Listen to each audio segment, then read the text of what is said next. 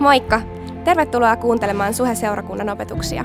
Me toivotaan, että näistä on hyötyä sun elämässä ja arjessa. Muistathan, että sä oot myös aina tervetullut meidän sunnuntaitilaisuuksiin Kalliossa ja Tikkurilassa. Lisätietoa Suhesta ja Suhen sunnuntaista löydät osoitteesta www.suhe.net. Nauti opetuksesta!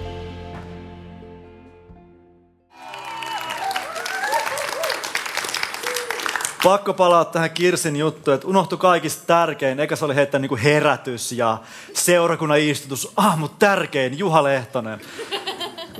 Vähän ehkä ylisanoja mun mielestä. Mutta upeata olla täällä, rakas Suhe, Kallio. Kiva nähdä sua. Ja tota, toivottavasti sustakin on kiva nähdä mua. Mä oon siis Juha Lehtonen, Juha Kalle Lehtonen, koko nimi. Uh, 42-vuotias, siis kaikilla mittareilla keski-ikäinen äijä. Huh, miten hyvältä tuntuu. Mä asun Jokelassa, mulla on työpaikka, mikä on ihan hyvä juttu. Mä oon töissä Fidalla ja mä oon siellä, mulla on kaksi käyntikorttia. Kun mä menin työhaastatteluun, ne kysyi, että mua haluttaisiin nyt palkata sut tämmöiseen työpaikkaa, jossa olisi tämmöinen nimike kuin seurakuntasuhteiden koordinaattori. Mä olin että ihan älytön, ihan hirveä. Mä haluan vaikkapa nuorisopastorin lopputulemaan, että mulla on kaksi käyntikorttia. Sen lisäksi mä oon oman työn ohella pastorina Station Jokelassa tuolla Käpykylässä. Keskellä ei mitään, paras paikka maan päällä. Meillä on vankila, meillä on ärkioski, all you need. Mulla on etuoikeus olla naimisissa maailman kauneimman naisen kanssa. Hänen nimensä on Mari Lehtonen. Sorry guys. Mä hoidin jo se homma. Mut hei, kakkos- ja kolmossia ei ole huono. Okei, okay, osa naisista on silleen, että ai miten niin? Um, Okei, okay, mulla on siis, mä oon aviomies ja mä oon isä ja mä oon ystävä ja mä oon naapuri. Mulla on paljon titteleitä, joten valitkaa se, mikä sulle sopii parhaiten. Toivottavasti mä voisin olla vaikka sulle ystävä tai kaveri tai se tyyppi. on mahtavaa olla täällä monesta syystä. Suhe on mulle tosi rakas, se on Stationille tosi rakas. Te olette meille niin kuin isoveli tai sisko. Te olette meidän tarinassa ollut isosti läsnä ja olette onneksi edelleen. Se on aika iso etuoikeus.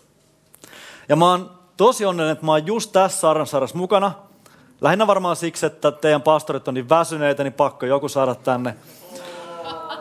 No ei vaan edeskaan. Ja pitää hakea noita juttuja. Oikeasti tämä, tämä juttu on siis vaan niin hieno ja niin kiehtova, mitä te olette täällä niin kuin menossa läpi.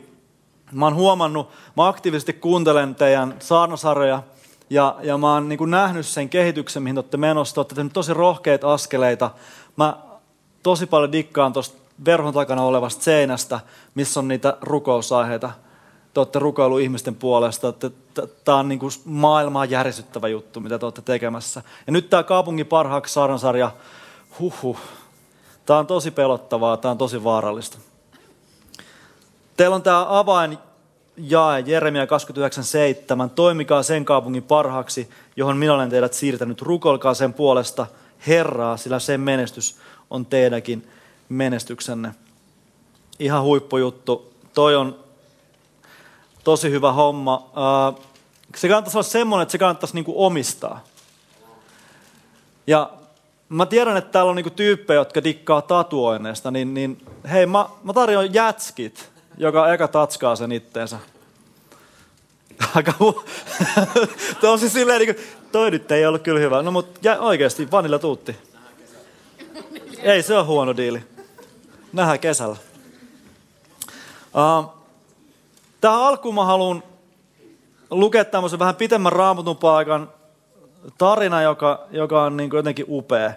Ja mä yritän tämän tarinan ympärille koko tämän mun puheen jotenkin sitoa ja solmia. Joten uh, ota sun joku laitos esille tai kato screeneiltä, mutta Markus 5, 21 jakeesta eteenpäin menee tälleen. Kun Jeesus oli tullut takaisin veneellä järven toiselle puolelle, hänen luokseen kokoontui paljon kansaa. Hän oli järven rannalla. ja sinne tuli yksi synagogan esimiehestä nimeltään Jairos. Nähtyä Jeesuksen hän heittäytyi hänen jalkojensa juureen ja pyysi hartaasti. Pieni tyttäreni on kuolemaisillaan. Tule ja pane kätesenen päälleen, että hän tulisi terveeksi ja jäisi eloon. Jeesus lähti hänen mukaansa ja häntä seurasi suuri kansanjoukko tungeksien hänen ympärillään. Siellä oli myös nainen, joka oli 12 vuotta sairastunut verenvuotoa. Sitten alkaa toinen tarina naisesta, joka on sairas, mutta ei mennä siihen. Skipataan nyt näiden sairaiden yli ja mennään tähän, tähän tyttöön. Jakeesta 35 eteenpäin. Hänen vielä puhuessaan tultiin synagogan esimiehen kotoa sanomaan, tyttäresi kuoli, miksi enää vaivaa opettajaa? Jeesus kuuli tämän ja sanoi synagogan esimiehelle, älä pelkää, usko ainoastaan. Hän ei antanut kenenkään muun tulla mukaansa kuin Pietarin, Jaakobin ja tämän velen Johanneksen. He tulivat synagogan esimiehen taloon ja Jeesus näki hälisevän joukon ihmisiä, jotka itkivät ja valittivat suureen ääneen. Mentyään sisään hän sanoi, mitä te hälisette ja itkette? Ei lapselle kuollut, hän nukkuu. Niin he nauroivat hänelle, mutta hän ajoi kaikki ulos, otti mukansa lapsen isän äidin sekä ne, jotka olivat hänen kanssaan, ja meni huoneeseen, jossa lapsi oli. Hän tarttui lasta, lasta kädestä ja sanoi, talita kuumi. Se on käännettynä, tyttö, minä sanon sinulle nouse. Tyttö jätään 12V nousi heti kävelemään. He olivat kovin hämmästyksissään, mutta Jeesus kiesi heitä ankarasti kertomasta tästä kellekään. Tytölle hän käskään taas syötävää. 12-vuotias tyttö. Meillä on ihana meidän nuorimmainen Linda. Melkein sama ikäinen kuin tässä tämä tyttö, jonka nimeä nyt ei mainita. Ja tiedätkö, reilu 11 vuotta sitten suunnilleen, mä olin mun silloisen työpaikan pikkujouluristeilyllä Viking Lineilla. Tiedättekö te? No ette te tiedä, mutta kuitenkin, että siis, siis se oli se pointti, että ihan sikana ruokaa, ylen syöntiä, no sitten ei uskovat se oikeastaan mitään muut voikaan tehdä. Mutta kuitenkin sitä oltiin tekemässä. No jotkut voi. Vapautuneemmat voi. Mä muuten siis varoitan, siis mulla, mulla on ollut tänään ihan sairaan huono juttuja. Mä, musta se on ihan, ihan, ihan mahtavaa. Oi vitsi. Mutta siis kuitenkin oltiin, sä näet nyt sen seisoman pöydän, paljon katkarapuja ja, ja sitten kuitenkin oikeasti kaikki menee sinne lastenpöytä hakemaan ranskalaisia lihapullia. Anyway, siellä me oltiin. Ja me juteltiin sitten, mistä nyt jutellaan. Ja me ruvettiin juttelemaan perheestä. Ja mä, mä sitten siinä oikein niin kuin suureen äänen ja painokkaasti sanoin, että Meillä on Joona ja Joel kaksi poikaa, niin kuin kuka idiootti tekee enemmän kuin kaksi lasta. Vai mitä Make? Okei, okay, mä perustelin sen, tiedätkö, niin kuin autoon, se on niin helppo. Kaksi takapenkille, kaksi eteen, that's it. Ja, ja sitten ne oli jo siinä iässä, ettei enää ollut sitä kakkavaipparalleja, tiedätkö, praise Jesus, se on kauheata. Ja, ja niin kuin mä perustelin sen silleen ja oli mielestäni erittäin niin kuin tällä lailla vakuuttavaa, että meidän perhesuunnittelu on tässä. Kiitos näkemiin. Me ollaan tehty tällä yhteiskunnalle ja ollaan täytetty Jumalan sanaa siinä määrin, kun sitä täytyy täyttää. Ja tota, joo, onneksi te ette näe mun päähän. Sitten niin kuin me tullaan kotiin sieltä risteilyltä, ja mun vaimo sanoi, että vitsi kun keinuttaa vieläkin, on vähän sellainen niin paha olla. Sitten se vetää laatat. Sitten mä oon silleen, että no joo, toi on tota matkapahoinvointia. Mutta mun vaimo, joka niin kuin naiset muutenkin, te tajutte kaikki paljon nopeammin kuin miehet. Ei mitään, lähdetään apteekkiin, ostetaan raskaustesti ja tadaa, vaimo on raskaana. Viikolla jotain. Ja mulle se oli todella suuri pettymys. Se oli ahdistava uutinen. Ei siksi, että mä nyt äsken heitin näitä juttuja, vaan oikeasti siksi, että me oli kaksi edellistä raskautta, jossa siis vaimon pahoinvointi oli niin raju, että, että niin kuin jos ei olisi tätä lääketiedettä, niin se olisi, hän olisi kuollut. Okei. Okay. Jotenkin sitten siitä, että no fine, vitsi, vedetään nyt sitten. Ei, ei, tässä tämä nyt on, että joo, tervetuloa raskaus. Ja se oli ahdistavaa. Ja sitten oikeasti kävi niin, että tämä viimeinen raskaus oli pahempi kuin mikään muu. Ja mun vaimo vietti niin kuin pari kuukautta, no ei ehkä niin paljon, mutta siltä se tuntui. Kuitenkin siis viikkoja sairaalassa ja, ja niin kuin hän, kun hän tuli kotiin, hän oksesi 15-20 kertaa vuorokaudessa. Se oli ihan hirveetä. Ja sori vaan niin kuin naiset, mutta siis miehellehän raskasaika on paljon pahempaa kuin... joo, joo, joo. No nyt mä saan niin turpaa tästä. Pitää varoittaa mun vaimoa, että se ei muuten katso näitä juttuja jälkikäteen. Huhhuh. Ah, missäs minä olinkaan? No niin, sitten kuitenkin päästään sen ohi, että se pahoinvointi loppuu. Ja sitten, että se aurinko taas paistaa ja värit on kirkkaampia. Ja mä rupean niin kuin jotenkin älyymään, ehkä sen takia, että mun vaimo rupeaa mulle kertomaan, että tajut sä Juha, mitä on tapahtunut. Kahdeksan vuotta sitten lääkäri sanoi meille, että te ette voi saada lapsia. Niinpä me mentiin hedelmöityshoitoihin, me saatiin Joona ja Joel niiden kautta. Ja nyt tämä lapsi on Jumalan lahja ja ihme, jota ei pitänyt tapahtua. Ja se oli aika iso juttu. Ja kun tämä lapsi, joka meillä nyt on Linda, niin eihän ole mitään kauniimpaa kuin hän. Ei mitään upeampaa kuin tällainen tyttö. Ja by the way, se on totta, että tytöt pyörittää fajan ihan miten niitä huvittaa. Mä oon niin pulassa. No me haluttiin, että tämä tarina ei jäisi vaan niin kuin jotenkin silleen, vaan että se tuisi, olisi joka päivä meidän perheelämässä. Me annettiin tälle tytölle nimi Linda Lahja Aleksandra. Linda siksi, että se tarkoittaa kaunista ja suloista. Lahja siksi, että se on lahja, aika ilmiselvä. Aleksandra siksi, että se on kuninkaallinen nimi. Meille tämä tyttö on tosi iso juttu. Ja mä toivon, että hän itse myös muistaa tämän, että hän on Jumalan lahja. No nyt, okei, okay, me isit ja äidit osataan antaa lapsillemme kaikenlaisia nimiä ja, ja fine. Mutta mitäs kun Jumala antaa nimen? Jos tämä Linda, Lahja, Aleksandra on meille merkityksellinen, niin mä veikkaan, että kun Jumala antaa nimiä, niin siinä on jotain, mikä ei muuta jotain vaan muista pientä palaa historiasta, vaan se muuttaa koko maailmaa. Mitä tapahtui, kun Abraham sai nimen Abraham, kansojen isä? No hänestä tuli kansojen isä. Hän alkoi elää sitä merkitystä todeksi ja alkoi, niin kuin nyt nähdään, että me edelleen eletään itse asiassa Abrahamin lupausta. Meitä on siunattu ollaksemme siunaukseksi. Mitä tapahtui Simonille, kun Jeesus sanoi, että sä oot Pietari Kallio, Jumalan kieltäjästä seurakunnan peruskallioksi? Mitä tapahtui Marjalle ja Joosefille, kun oli sille, että Pertti vai Petteri, niin jenkeli tulee, että ei kuin Jeesus. Joka tarkoittaa Herra pelastaa. Ja tänään se, joka ottaa sille, että mikä tämä juttu on, niin on annettu nimi. On annettu nimi, joka, jossa on pelastus, jossa on parantuminen, jossa on toivo. Tiedätkö, kun Jeesus tulee nimen kanssa, on silleen, oot sä valmis? Ja niin kuin se lataus on jotain käsittämätöntä.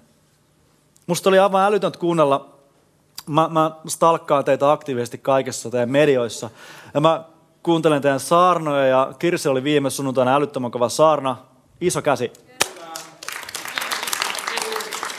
Tuli pari, pari silleen. Hyvä. Ja sä luit Jesaja 58, 12, ja sun, sun raamatupaikka päättyi tähän näin. Tämä oli tosi, tosi iso juttu.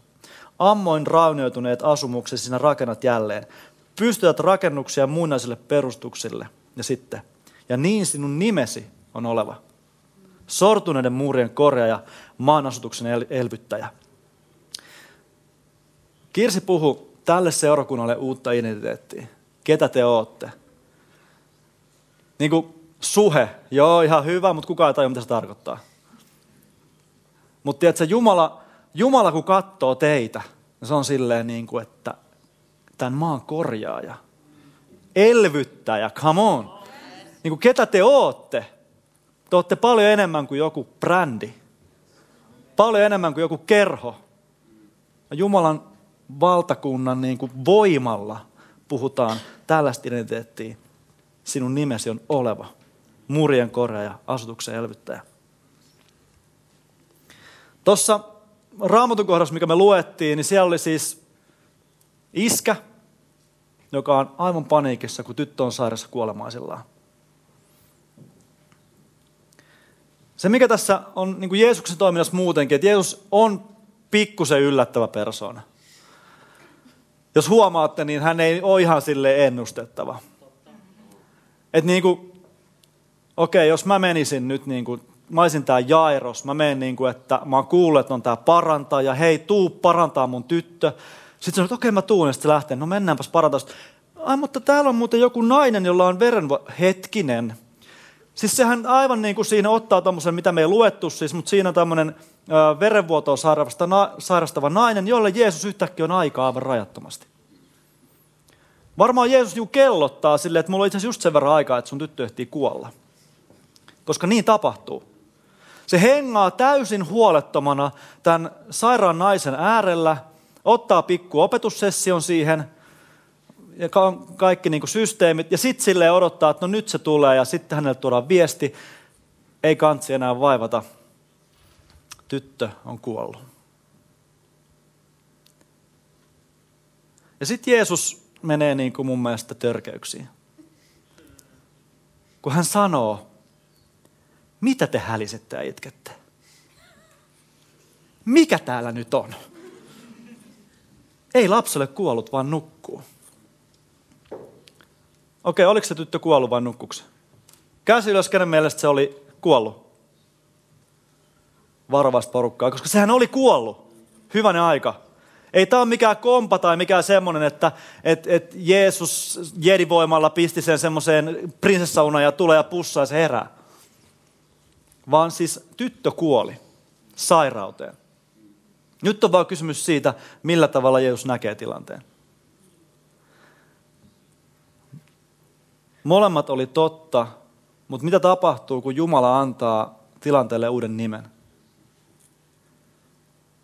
Mä oon niin, jotenkin jotkut jutut, tiedätkö, koulusta jää mieleen. Me oli äidinkielen opettaja lukiossa, joka opetti sanojen merkityksestä. Ja hän, hän sitten kirjoitti taululle naudan takapuoli. Okei. Okay. Ja sitten hän sanoi, kumpaa tilaat ravintolassa mieluummin? Naudan takapuolta ja sitten hän kirjoitti Chateaubriand. Nämähän on sama asia siis. Mutta näkökulma on aivan erilainen. Uu, otetaanko viiniä? Siis nyt niin kun, tässä on se tilanne, jossa ihmiset katsovat tätä tilannetta ja sanoo naudan takapuoli. Ja Jeesus tulee, ei, Chateaubriand.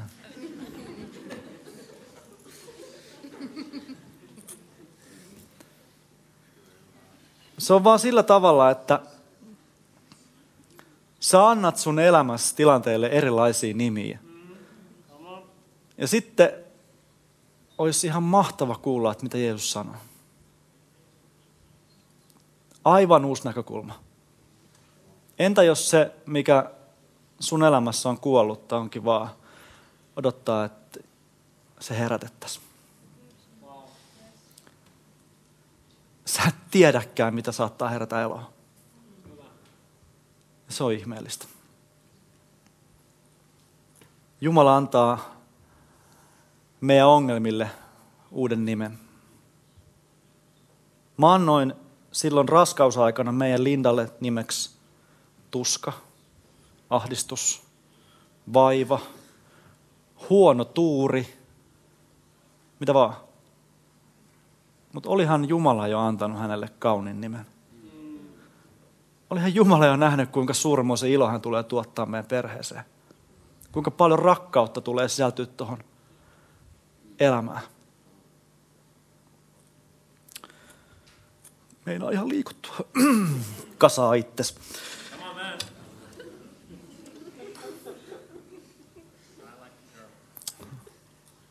Se on oikeasti, se on ihan jäätävää.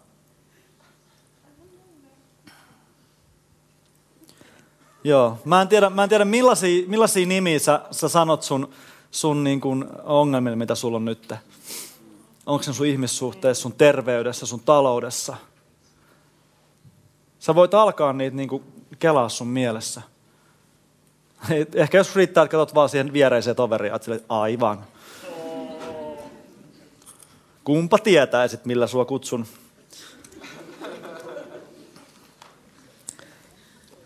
Mutta entä jos nämä kaikki, nämä kaikki on mahdollisuuksia Jumalalle? Entäs ne on mahdollisuuksia kasvaa, mahdollisuuksia mennä eteenpäin, mahdollisuuksia nähdä, kun kuollut herää. Eikö kaikki halua nähdä jotain ihmeellistä? Mm. Mutta kun me sanotaan, että se on sitä, ei se tule muuttumaan, kun se nyt on sitä naudan takapuolta. Joskus myrskyt on niin syviä, että, että ei, ei, ei pääse niistä niin kuin mihinkään. Mä hain meidän Joonaa 7. marraskuuta 2007 Eskarista. Jokelan Pertu ala-asteelta ja mä katon, kun sieltä yläkoulusta juoksee paniikissa nuoria opettajia. Kaikki itkee, osa on pois tolalta ja mä mietin, että mitä täällä tapahtuu. Kun pikkuhiljaa mulle alkaa selviä, että siellä hieman keskipäivää Jokelan koulukeskuksessa koulun entinen oppilas on koulun sisätiloissa pienoispistoolinsa kanssa. Ampuu useita henkilöitä kohti ja ammuskelussa kuolee yhdeksän henkilöä. Ja ampuja itse menehtyy Töölön sairaalassa samana iltana. Siitä kymmenen vuotta aikaisemmin, joka oli tunnettu junasurmasta, jossa kuoli neljä ihmistä ja 75 loukkaantui. Juna, yöpikajuna suistui raiteeltaan. Taas tragedia. Ja samassa kuussa Jokelan uskovat sen jäätävän painostuksen alla, kun Suomen ensimmäinen koulusurma on tapahtunut, mitä ei ikinä pitänyt tapahtua, mikä ei pitänyt olla mahdollista Suomessa. Ja me ruvetaan rukoilemaan. Ei me edes tiedetä, mitä me rukoillaan. Ja Jumala alkaa laskea semmoista hyvin erikoista niin kuin ajatusta, että nyt täällä on ihmisiä, jotka tarvitsisivat rakkautta. Syntyy hyvin pian nuorisokahvila, joka kokoontuu siinä vanhassa asemapäällikön talossa ja sille nuorisokahvilalle annetaan nimi Station, koska no asema kuulostaa vähän epätrendikkäämmältä. Ja sitten vaan seitsemän vuotta ihan uskomaton taistelu, semmoista meininkiä, että tuleekohan tämä ikin kantaa, onko tässä mitään järkeä, kuka ei tule uskoa. Mutta se näkyy siitä, että sen vihan päälle pitää laittaa rakkautta. Uskomaton semmoinen niin kuin tietoisuus kuitenkin koko ajan, että sen epätoivon sijaan tulee alkaa puhua toivoa tähän kyläpahaseen. Ja sitten kolme vuotta sitten, kolmas ensimmäistä, 2015, meillä on ensimmäinen tilaisuus juuri perustetussa Jokelan Station seurakunnassa. Me ei tiedä, mitä me ollaan tekemässä, mutta jotain semmoista, että ei vain nuorisokahvila, vaan paikka, missä, mikä, mikä, että me istutetaan tähän, se, tähän paikkakunnalle jotain sellaista. Että siinä, missä 20 vuotta sitten tunnettiin junaturmasta, 10 vuotta sitten tunnettiin koulusurmista, niin tulee aika, jolloin jo uutiset valtakunnan mediassa ylittyy sillä, että Jumala tekee täällä jotain ihmeellistä. Se, se, on vähän sellaista, että, että niin kuin, niin kuin kun mä sanon tämän, niin tämä tuntuu tyhmältä, koska se on liian iso. Mutta kun Jumala antaa nimen jollekin, niin rupeat sä taistelemaan että ei muuten sovi. Ainoa, mitä sä voit mennä, on siihen niin kuin polvilleen sen alle, että oikeastiko. Saaks mä olla mukana tässä? Jotain tällaista on meille puhuttu. Ja se on vaan armo, että saa olla mukana siinä.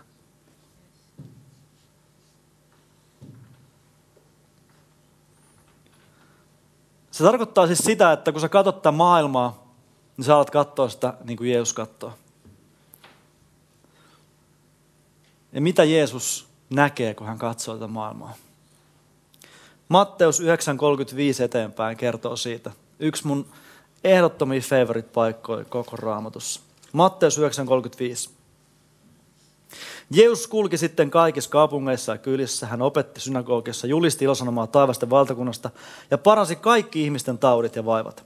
Kun hän näki väkijoukot, hänet valtasi sääli, sillä ihmiset olivat näännyksissä ja heitteillä, kuin lammaslauma paimenta vailla. Silloin hän sanoi opetuslapsilleen, satoa on paljon, mutta sadon korjaaja vähän. Pyytäkää siis Herraa, jolle sato kuuluu lähettämään väkeä elonkorjuuseen. Jeesus katsoo ihmisiä ja mitä hän näkee? Osaatte sanoa bää. No come on. Bää. Niin, sitä Jeesus näkee. Lampaita. Maailman tyhmimpiä eläimiä. Täysin idiootteja.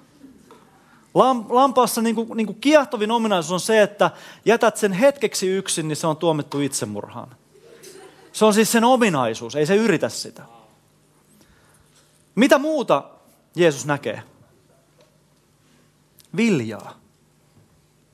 Siis kaksi kuvaa ihmisistä, jotka on niin kuin itsessään, ne ei niin pysty mihinkään. Vilja ei pysty mihinkään, lammas ei pysty mihinkään, mutta sitten mitä ne on?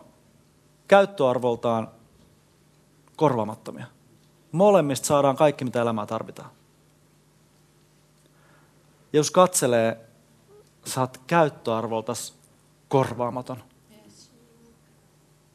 Me katsotaan tuonne maailmaan, niin me nähdään, että kun on niin kova maaperä ja kun on niin sekularisaatio ja, ja kyllä on niin vaikeaa, kun tämä lainsäädäntökin on niin pielessä ja mihinkä nyt sitten puolueeseen ja mihinkä nyt sitten mielenosoitukseen pitäisi tässä osallistua, että tämä homma muuttuisi. Mutta mitä Jeesus näkee? Viljaa valmiina korjattavaksi. Ei mikään todella vaikea vertauskuva, mitä pitää miettiä, mitä se tarkoittaa. Ei, kun se tarkoittaa vasta, että come on, se on valmis, menkää. Ainoa, siis maailma on jo ongelma. Ainoa, mitä pitää rukoilla, että olisi ihmisiä, jotka kävis hoitaa se homma, mitä varten ne on olemassa. No sitten on tämä, niin kuin, mä tykkään tästä tosi paljon, kun Jeesus sitten sanoo tällä lailla, vähän niin kuin passiivissa, pyytäkää Herraa, että hän lähettäisi joitakin korjaamaan tätä satoa. No, opetuslapset on varmaan silleen, niin kuin sinä menekin tänään, että no totta kai me rukoillaan. Herra, lähetä joku. Ja nouseeko käsiä? Ai ei nouse, no, mutta joku lähtee. Ja mitä tapahtuu muutama jae myöhemmin? Se on parasta, koska se menee näin. Matteus, tämä oli 9. luvussa Matteus 10.5. Nämä 12 Jeesus lähetti matkaan.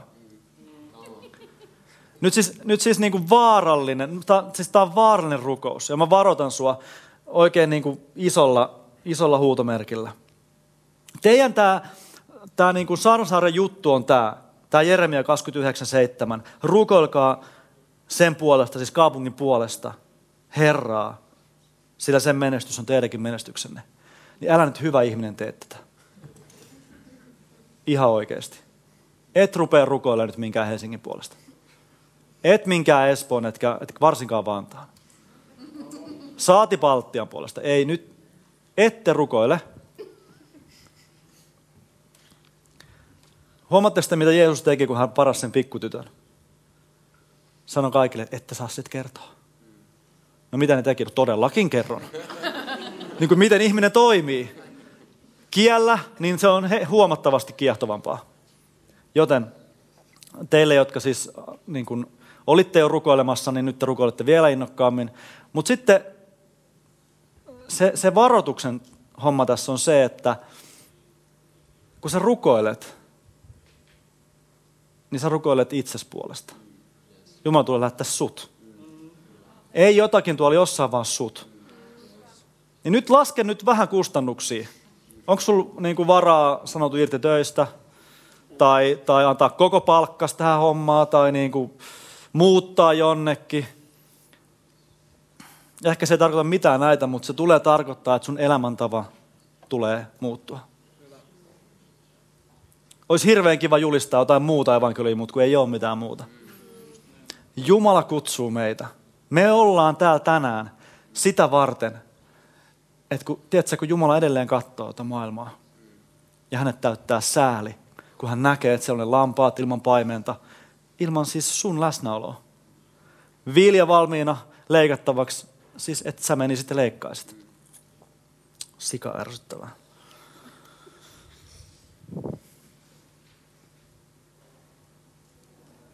Neljäs pointti. Joku ei huomannut, näitä on ollut jo kolme. Eikö se ole kätevää? Tämä on viimeinen pointti. Uh, ei vaan, että on uusi nimi maailmalle, on uusi nimi seurakunnalle, on uusi nimi ongelmille, vaan on myös uusi nimi sulle. Ja mä nyt jo niin kuin haluan kertoa, että sä, joka et tänään tunne Jeesusta, niin joo, sulle on uusi nimi. Se on tosi mielenkiintoinen juttu, kun se voi olla, että sä koet, että sun nimi on tahrattu tai sä oot mokannut niin pahasti, että kun sun kaverit juttelee susta, niin ne ei puhu mitään muuta kuin pahaa, koska ei susta ole mitään muuta puhuttavaa. Mutta kun Jumala katsoo sua tänään, niin hän katsoo sua täydellisesti hyväksyvästi. Täynnä armoja rakkautta. Hän haluaa tänään kutsua sisälle valtakuntaan. Ja hän haluaa ottaa sut tänään lapsekseen. Ei ole mitään parempaa kuin tämä juttu. Ensimmäinen Pietarin kirja 2, 9 ja 10 menee näin. Te sen sijaan olette valittu suku, kuninkaallinen papisto, pyhä heimo ja omaisuuskansa, julistaaksenne hänen jaloja tekojaan, joka on pimeydestä kutsunut teidät ihmeelliseen valonsa. Ennen te ette olleet kansa, mutta nyt olette Jumalan kansa. Ette olleet armahdettuja, mutta nyt olette armahdettuja. Sä voit kantaa sun oman niin kuin elämässä yllä semmoista syyllisyyttä. Sä voit kantaa sun oma elämässä yllä monenlaisia taakkoja.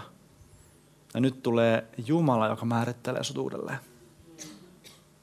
Ihan mieltön vapaus. No nyt sitten te.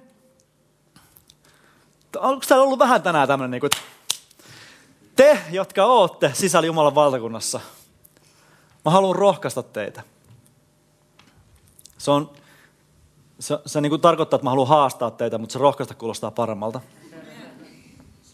Mä haluan rohkaista teitä. Eläkää tämän nimen mukaisesti. Ei Jumala turhaa tullut sun elämän ylle ja puhunut sulle armoja ja rakkautta. Se Abrahamin lupaus, ihan siellä, kun hän vielä oli Abraham, niin Jumala, Jumala puhui hänelle ja sanoi, että, että sussa tulevat siunatuksi kaikki kansat. Se lupaus kaikuu sieltä tänään sulle ja mulle. Sinussa, rakas ystävä, tiedätkö, tämä kansa, mikä on tässä lähellä, noi kansat, mitkä on tuolla kaukana, Jeesuksen nimen tähden tulee siunatuksi. Ne tulee armahdetuksi. Se on ihan, ihan älyttömän mahtava juttu olla mukana siinä, mitä Jeesus tekee. Jumala on annanut tälle nimelle, tälle seurakunnalle uuden nimen korjaaja ja elvyttäjä. Jumala on antanut sun ongelmille uuden nimen. Sä toivoisit, että sieltä tulisi se helikopteri Jeesus, joka, joka on siellä niin kuin siinä helikopterissa, lähettää sen pelastusköyden sulle ja pelastaa sun ongelmista. Mutta hän opettaa sut seilaa sen myrskyn läpi. Ja hän vaan auttaa sua ymmärtää, että sä tarvit tämän myrskyn. Hän antaa uuden nimen ihmisille sun ympärillä. Kun sä katsot maailmaa, sä alat näkee niin kun Jeesus heitä katsoo. Sä olet sun perhettä, sä alat näkee niin kun Jeesus heitä katsoo. Ja sä, joka oot Jumalan valtakunnan sisällä tai kynnyksellä, niin Jumala antaa sulle uuden nimen ja on antanut, jotta sä tietäisit, kuka sä oot. Nostaa seurakunta ylös.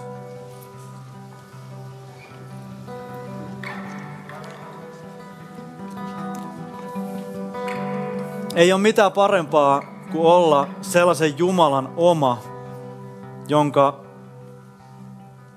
jolla on kaikki tieto musta. Hän tietää mut, hän on luonut mut. Se voi tuntua pelottavalta, että on täysin avoin jollekin. Mä haluaisin silti sut tänään kutsua, koska se on myös turvapaikka, kun siitä huolimatta hän tietää kaiken, hän ei hylkää sua, vaan rakastaa sua. Nyt jos täällä on ketään, joka ei vielä omista Jeesusta sydämessään, ne tiedät, että tervetuloa. Jeesus haluaa antaa kaikki sun synnit anteeksi, haluaa viedä sun elämää eteenpäin ja näyttää sulle ihan verrattoman tien. Ihan huikean tarinan, jossa sä voit olla mukana. Ja nyt mä pyydän, että sä nostasit käden ylös, jos sä haluat antaa elämäsi Jeesukselle. Ottaa vastaan Jeesuksen sun elämääsi. Hän haluaa rakastaa sua ehjemmäksi. Hän haluaa viedä sut taivaaseen. Parhaisiin bileisiin mitä ikinä. Se on suuremmoista. Nosta rohkeasti sun käsi, me rukoillaan sun puolesta. Nyt kaikki, jotka on mun kanssa kädet nostettuna, me, me rukoillaan yhdessä koko seurakunta perheenä, me jeesataan sua. Yhteinen rukous. Mä rukoilen eka ja sä voit rukoilla perässä ja tää on ihan sika helppoa. Se menee näin. Rakas Jeesus. Rakas Jeesus. Auta mua. Auta mua. Anna mun synnit anteeksi. Anna mun synnit anteeksi. Tule mun elämään. Tule mun elämään. Ja pelasta mut. Ja pelasta mut. Amen. Amen. Eikö se ole helppoa? Oikeasti Jeesus rakastaa sua. Nyt seurakunta rukoillaan hetki ja sitten vielä saadaan ylistää. Jeesus, kiitos siitä, että sä oot suuremmoinen. Kiitos siitä, että sun elämä puhuu meille jotain niin ihmeellistä, että me vaan hämmästellään sitä, kuka sä oot. Kiitos sun rakkaudesta tätä paikkakuntaa kohtaan, tätä maailmaa kohtaan. Kiitos siitä, että mä ihminen saan olla yhteydessä sinuun, Jumala. Jeesus, mä haluan tämän, tässä hetkessä pyytää koko tämän seurakunnan ylle niin valtavaa pyhähengen voimaa, että me edes tajuta. Kiitos siitä, että sä olet täällä ja sä kutsut meitä elämään ja elämään todeksi sitä sanomaa, joka kaikuu aina ikuisuuteen. Jeesuksen nimessä, aamen. Seurakunta, ylistetään Jumalaa.